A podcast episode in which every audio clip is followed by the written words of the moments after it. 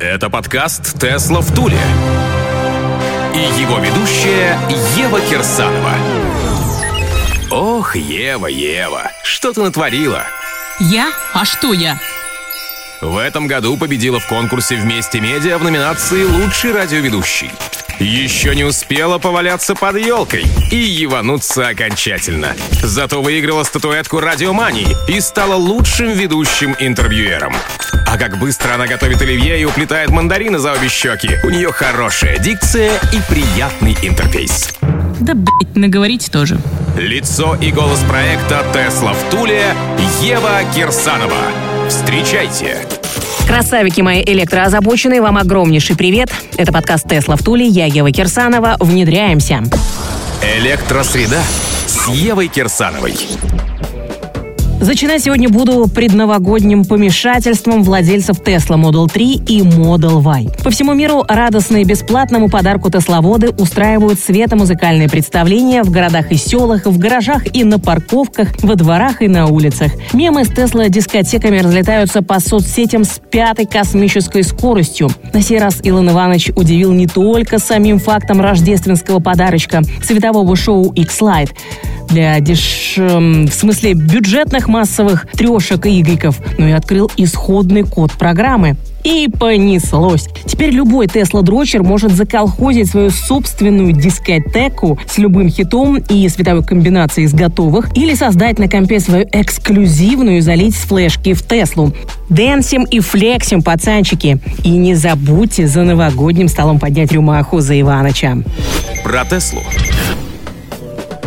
А в это время он, Илон Иванович, продолжает наращивать мощность своих процессоров. Ранее независимый тест центрального компьютера в новый Model Y Performance в Китае с новейшим чипом AMD Ryzen показал впечатляющую производительность. А учитывая, что большая часть функционала Tesla построена вокруг центрального дисплея, это изменение должно иметь большое значение. И вот теперь в ходе уже европейских испытаний кто-то из команды слил, а вполне возможно планово слил, то есть представил общественности фотку окна дополнительной информация об автомобиле. На ней практически черным по белому написано Infotainment Processor, то бишь процессор развлекательной системы AMD Ryzen. А это значит, шерлоки мои инженерные, скоро в Теслулечках расколбасиков будет еще больше, а работа и визуализация автопилота еще круче. Ну и это еще не весь слив. Илон Иванович наконец решил отказаться от свинцовых 12-вольтных аккумуляторов. Да-да,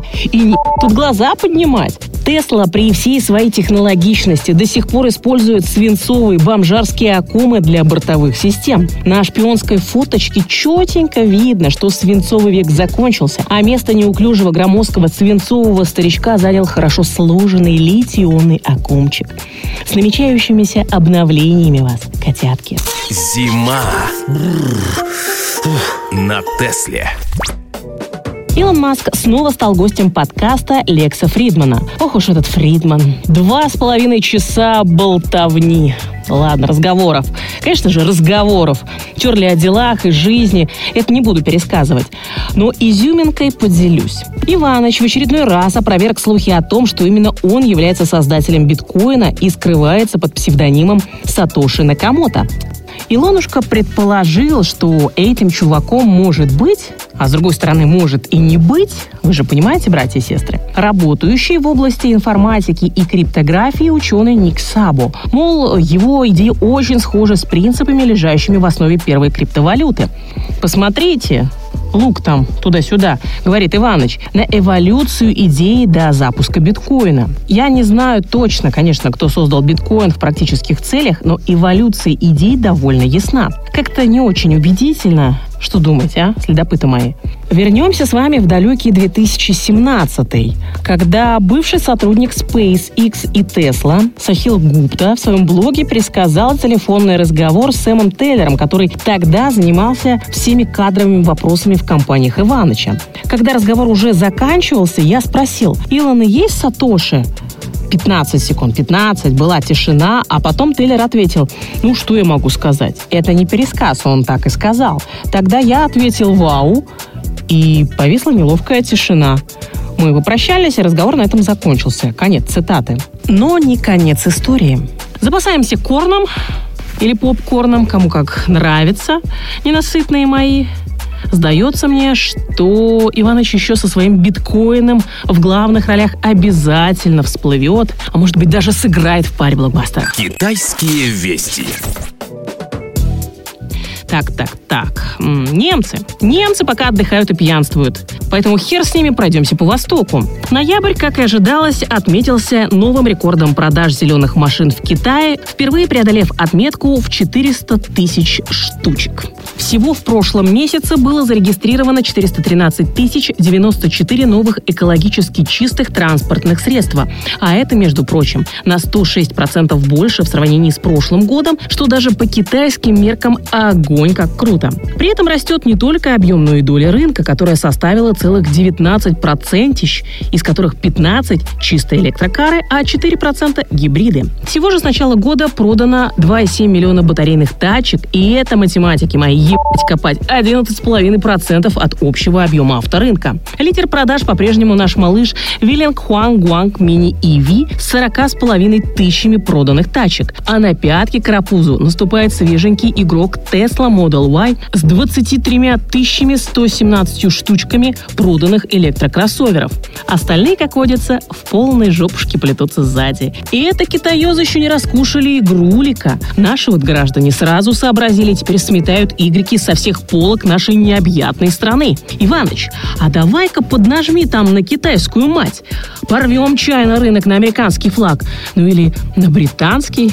А какая нахер разница? Еванутые электроновости. Китайский IT-гигант Xiaomi пиздец, ну просто пиздец, как серьезно занялся электромобильным бизнесом. Недавно глава компании Лэй Цзюнь поделился своим грандиозным китайским планом. Ладно, не один там план, там планы китайскими планами.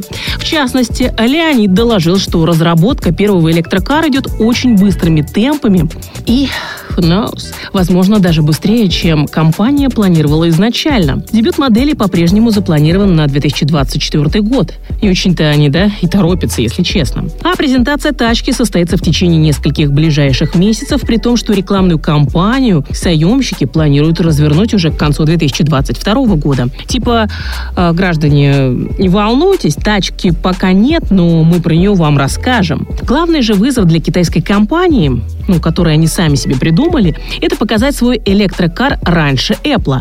Эти так вообще не торопятся. Появление машины с яблоком не ожидается раньше 2025 года. Так что не волнуйся, Ленечка, успеешь даже пару электроксиомиков выпустить. Ну, если, конечно, смартфоны не подведут и денег хватит. Электроматрешки. А что ж на родине? Есть предновогодний электродвижняк. Есть Автомобильный институт НАМИ представил первый прототип беспилотной «Лады Веста». Флагман «АвтоВАЗа» активно тестирует как на специальном полигоне, так и в реальных условиях эксплуатации. «Жигуль» оснастили видеокамерами, лидарами и радарами. По заявлению разработчиков, используя высокоточные карты местности, машина способна преодолевать дорожные препятствия, выполнять перестроения и реагировать на постоянно меняющиеся условия. Пока что «Веста» без водителя ездит только по заранее заданному маршруту, на котором котором автопилот учится различать другие транспортные средства и их траекторию. При этом главной целью этого проекта нами называется создание универсального беспилотного комплекса, который мог бы быть установлен на любой автомобиль. По всей видимости, переделка Весты в электромобиль станет финальным шагом этого невероятно перспективного проекта. У меня сразу вопрос к разработчикам. А нахуй нужен такой комплекс вообще? Вы серьезно думаете, что сначала надо взять кнопочный Nokia, захуй от него экран и добавить пару микросхем, потом согласовать начинку с кнопками, ну, чтобы можно было кнопками по старинке набирать текст и цифры вбивать, а потом, когда все заработает, если, конечно, заработает, переделать полученный телефон в смартфон? Почему нельзя сразу начать со смартфона-то, а? Про Тесла акции. И в финалочке Традиционный визит в дом электробиржевой терпимости.